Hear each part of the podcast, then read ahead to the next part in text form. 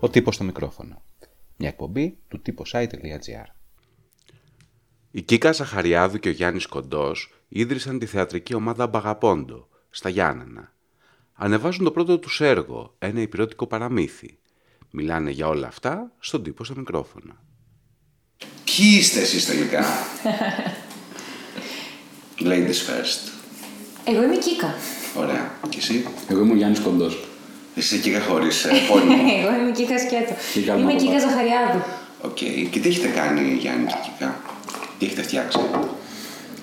Έχουμε ιδρύσει μια καινούργια ομάδα θεάτρου με το όνομα Μπαγαμπόντο, την οποία τη χρησιμοποιούμε για να φτιάξουμε παραστάσεις δικές μας.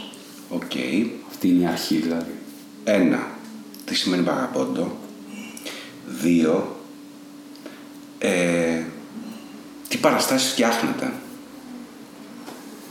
Μπαγαμπόντο είναι μια λέξη την οποία την έχουμε δανειστεί από τα Ιταλικά ή από τα Λατινικά νωρίτερα και ουσιαστικά σημαίνει εκείνοι που τρέχουν στα γιοφύρια. Είναι οι άστεγοι, οι αλητήριοι. Βαγαμπόντ. Και το διαλέξαμε για έναν λόγο που θα σας πει ο Γιάννης. Αυτή η λέξη έχει περάσει στα ελληνικά, στην αργό. Τη χρησιμοποιούμε ο Μπαγαμπόντης, η Μπαγαμποντιά κτλ. Και έτσι με φώναζε ο παππούς μου όταν ήμουν πιτσιρικάς που ήμουν τελείως για τα σίδερα και με φώναζε Μπαγαμπόντι.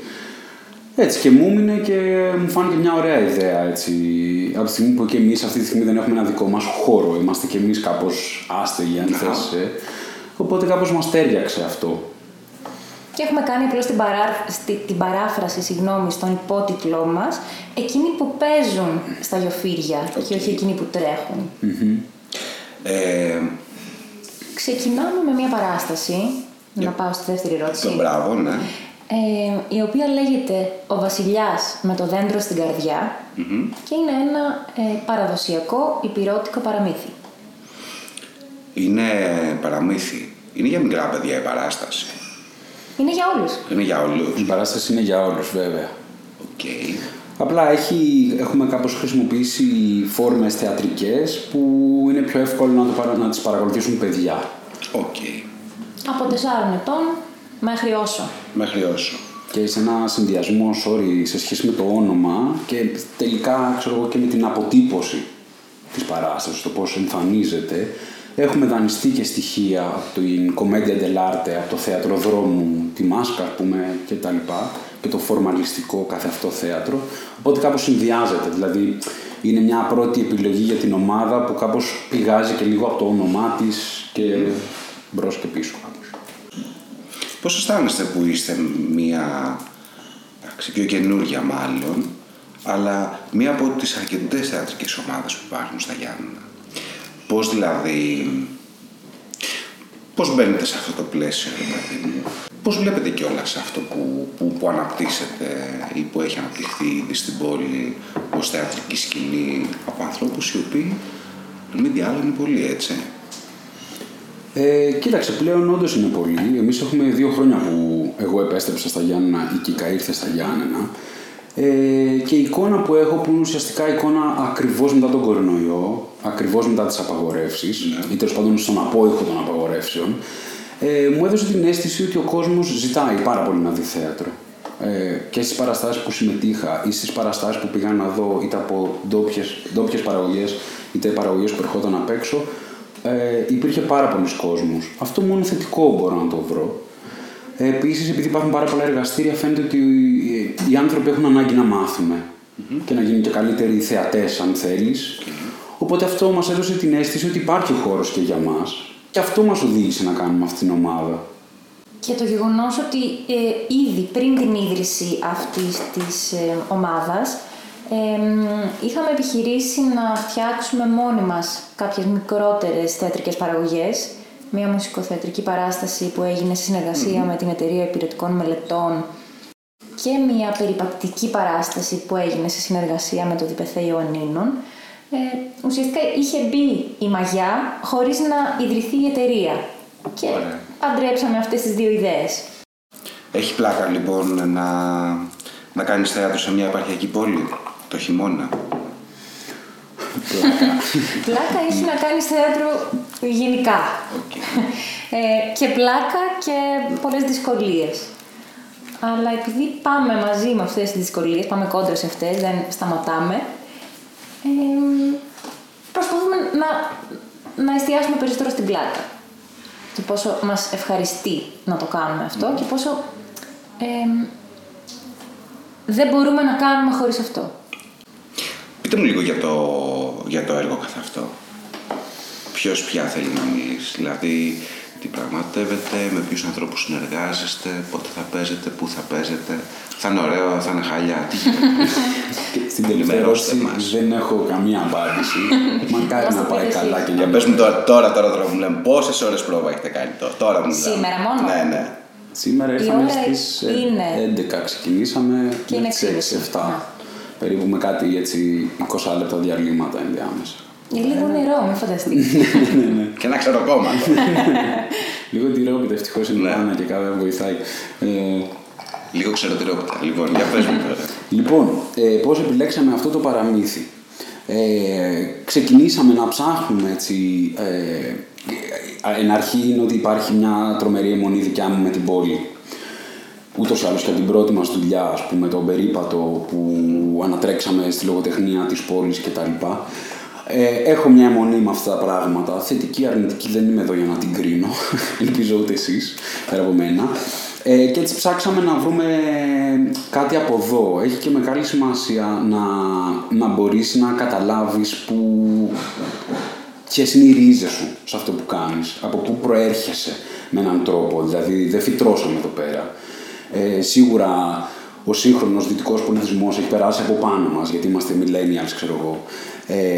Αλλά κάτι υπήρχε πριν από αυτό. Και ειδικά εδώ σε αυτή την περιοχή, ας πούμε, που μας αφορά στην προκειμένη. Εμείς αρχίσαμε λοιπόν να ψάχνουμε, να διαβάζουμε διάφορα παραμύθια που μπορέσαμε να βρούμε από συλλογές κτλ. Και καταλήξαμε σε αυτό γιατί έχει για μας κάτι που είναι πυρηνικό, ρε παιδί μου, είναι πολύ βαθιά ριζωμένο σε εμάς. Και αυτό είναι το γεγονός ότι οι αφηγήσεις έχουν μια θεραπευτική ικανότητα. Υπάρχει ένας άρρωστος στο παραμύθι και πηγαίνουν οι άνθρωποι και του λένε παραμύθια για να τον κάνουν να αισθανθεί καλύτερα.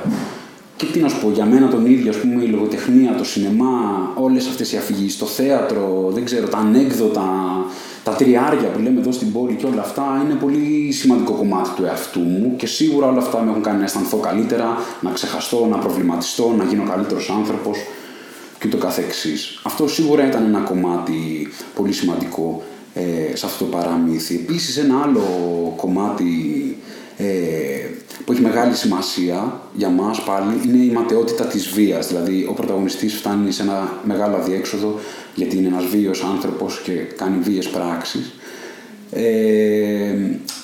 και χρειάζεται να κατανοήσει πόσο προβληματικό είναι αυτό, το ότι η βία δεν οδηγεί πουθενά. Και το πως η βία είναι αυτή που τελικά τον έκανε να αρρωστήσει. Ναι. Το αποτέλεσμα των βίων πράξεών του έπεσε πάνω του, χτύπησε τον ίδιο. Okay. Μέχρι να έρθει κάποιος άλλος και μέσω των αφηγήσεων, παύλα μέσω της συγχώρεσης, της κατανόησης, να τον θεραπεύσει. Okay. Επίσης, δεν είναι τυχαίο που τα παραδοσιακά παραμύθια αντέχουν στον χρόνο. Υπάρχουν παραμύθια τα οποία υπάρχουν πάρα πολλά χρόνια και λέγονται και ξαναλέγονται. Και αυτό δεν είναι τυχαίο. Φυσικά και αλλάζουν κάποια πράγματα. Δεν μπορούν ακριβώς τα ίδια πράγματα να ταξιδεύουν στον χρόνο, γιατί αλλάζει ο τρόπος που υπάρχουμε μέσα σε αυτόν τον κόσμο. Οπότε διασκευάζοντας αρκετά, θα έλεγα, το Βασιλιά με το δέντρο στην καρδιά, προέκυψε ένα νέο κείμενο με αφορμή αυτό το παραμύθι, το οποίο μιλάει για όλα αυτά που ανέφερε ο Γιάννης. Πάντως δεν είναι μία από τις συνηθισμένες ιστορίες που ακούς, διαβάζεις, ας πούμε. Καλά, δεν το συζητάω για τις δραματουργημένες ιστορίες και μύθους. Έτσι, δηλαδή είναι κάτι που δεν το έχουμε ξαναδεί σε θέατρο. Το έχουμε Δεν ξέρω αν έχει ξανανεύει σαν παράσταση. Σίγουρα υπάρχουν κάποιοι παραμυθάδες εδώ, η Μαρία Μαχαίρα νομίζω, που το έχει αφηγηθεί, ας πούμε. Ναι. Αυτό τώρα, αν έχει ανέβει σαν παράσταση, δεν το ξέρω. Δεν το γνωρίζω. Πάντως, όσο καιρό βρισκόμαστε στις πρόβες και αναφέρουμε ότι πρόκειται για ένα υπηρετικό παραμύθι, ελάχιστοι το γνωρίζουν. Για σας, ναι. Ναι, ελάχιστοι το γνωρίζουν. Μόνο δύο σας τα κάνετε όλα, έτσι. Όχι. Για πείτε μου. Μόνο ενός θα δείτε πάνω στη σκηνή, αλλά υπάρχουν δίπλα και πίσω και απέναντι και γύρω μας άνθρωποι που στήριξαν πολύ αυτό το εγχείρημα σε διάφορους τομείς. Όπως ο Βασίλης Ολαβδάς, που έγραψε πρωτότυπη μουσική για αυτή την παράσταση, η Ιωάννη Λισγάρα, που σχεδίασε τα σκηνικά μας και έκανε και την επιμέλεια των κοστούμιών, η Άννα Παπανικολάου, που είχε την επιμέλεια της κίνησης, ο Άξος Μάστακας, που έκανε την κατασκευή του σκηνικού, ναι. Η Κατερίνα Ικούρου έκανε τις φωτογραφίες και ο Χρήστος Λέζαρης σχεδίασε την αφίσα μας και το πρόγραμμά μας. Και η Μαρία Κεβρικίδου, ναι, που έγραψε στίχους για ένα τραγούδι. Μάλιστα. Το «Αποκλαδί Λουλούδι». Εγώ αυτό που θέλω να πω για αυτούς τους ανθρώπους που συναντηθήκαμε τέλος πάντων είναι ότι, τουλάχιστον η δική μου αίσθηση σε αυτή τη συνεργασία, ρε παιδί μου, ήταν ότι ήταν πάρα πολύ δημιουργική για μας, για μένα. Δηλαδή, ό,τι ιδέα προέκυπτε από εμάς και μεταφερόταν σε κάποιον από τους συνεργάτες ή σε κάποια από τις συνεργάτισες, ήταν ουσιαστικά σαν να λέμε ένα αρχικό υλικό. Δηλαδή, δεν προέκυπτε κάτι από έναν φωτεινό παντογνώστη. Όλα προέκυπταν μέσω μιας συνεργασίας και ενός διαλόγου. Και αυτό, ας πούμε, είναι από τα πιο σημαντικά πράγματα για μένα στο θέατρο, το να συναντιόμαστε και να κάνουμε μαζί πράγματα. Δηλαδή, πιστεύω ότι είναι μια αρκετά ομαδική δουλειά. Παρόλο που δεν είμαστε όλοι στον ίδιο ακριβώς χώρο, ενώ δεν μοιραζόμαστε τη σκηνή, αλλά με όλα τα παιδιά, και πραγματικά αισθάνομαι πάρα πολύ όμορφα που τους είχαμε μαζί μας σε αυτή τη δουλειά. Την αγκαλιάσαμε την πρώτη στιγμή, ας πούμε. Και δημιουργήθηκε, συγγνώμη, ό,τι δημιουργήθηκε, δηλαδή το σκηνικό, η μουσική, οι φωτογραφίες, δημιουργήθηκαν την ώρα της πρόβας. Δεν το έγραψε κάποιος κάπου και το έφερε, ή δεν σχεδίασε κάποιος στο σπίτι του κάτι και μας το φόρεσε. Προέκυψε εδώ μέσα. Και έτσι. Υπάρχει ένας αστικός μύθος που λέει ότι όταν κάνεις παιδικό θέατρο, έχεις πάντα επιτυχία. Ισχύει αυτό, το έχετε ακούσει κι εσείς ή μου λένε βλακίες? Κοίταξε, το παιδικό θέατρο αυτό που έχει είναι ότι είναι πολύ πιθανό να μπορέσεις να κλείσεις μεγάλα γκρουπ ανθρώπων. Επίσης, ένας γονιός νομίζω ότι έχει περισσότερο τη σκέψη να πάει το παιδί του θέατρο να δει κάτι, παρά ο ίδιος. Ναι, ακριβώς, συμφωνώ. Κάνω γκριμάτσες απλά για να μην ακούγομαι. Ναι, νομίζω ότι αυτό είναι που έτσι έχει περισσότερο κοινό, αν θέλεις, ή κόβει περισσότερα εισιτήρια σε σχέση με μια βραδινή παράσταση. Το ερώτημα είναι όμως τι είναι επιτυχία, δηλαδή ποιος είναι ο στόχος, τι να κάνουμε εισπρακτική επιτυχία, δεν ξέρω. Καλό θα είναι να πληρωνόμαστε για τον κόπο που δίνουμε, αλλά επιτυχία για μένα στην προκειμένη, σε αυτό το παραμύθι, σε αυτή την παράσταση, είναι να μπει ένα σποράκι στο μυαλό των παιδιών για, για τη ματαιότητα της βίας και για τη συγχώρεση, για το πόσο σημαντική είναι η συγχώρεση στη ζωή μας. Και μιας και ανέφερα τη λέξη σποράκι, θα πω μόνο ότι μετά την παράσταση, που είναι κάθε Κυριακή στο Πορτρέτο στις 11.30 το πρωί από 5 Νοεμβρίου ως 17 Δεκεμβρίου, μετά την παράσταση λοιπόν, κλείνει η παρένθεση, έχουμε μία μικρή έκπληξη για τους φίλους μας που θα έρθουν. Με σποράκια. Που θα έρθουν να την παρακολουθήσουν. Δεν θα πω κάτι άλλο. Ωραία, μ' αρέσει αυτό. Σας παίρνεις. Δεν ξέρεις εσύ τι έκπληξη. Εγώ δεν ξέρω. Ωραία.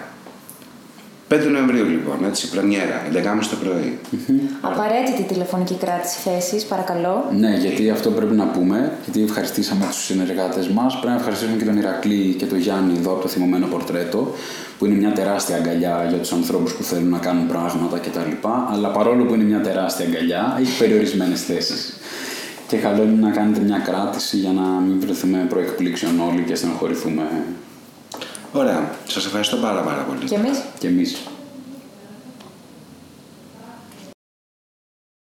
Ακούσατε τον τύπο στο μικρόφωνο. Μια εκπομπή του typosite.gr.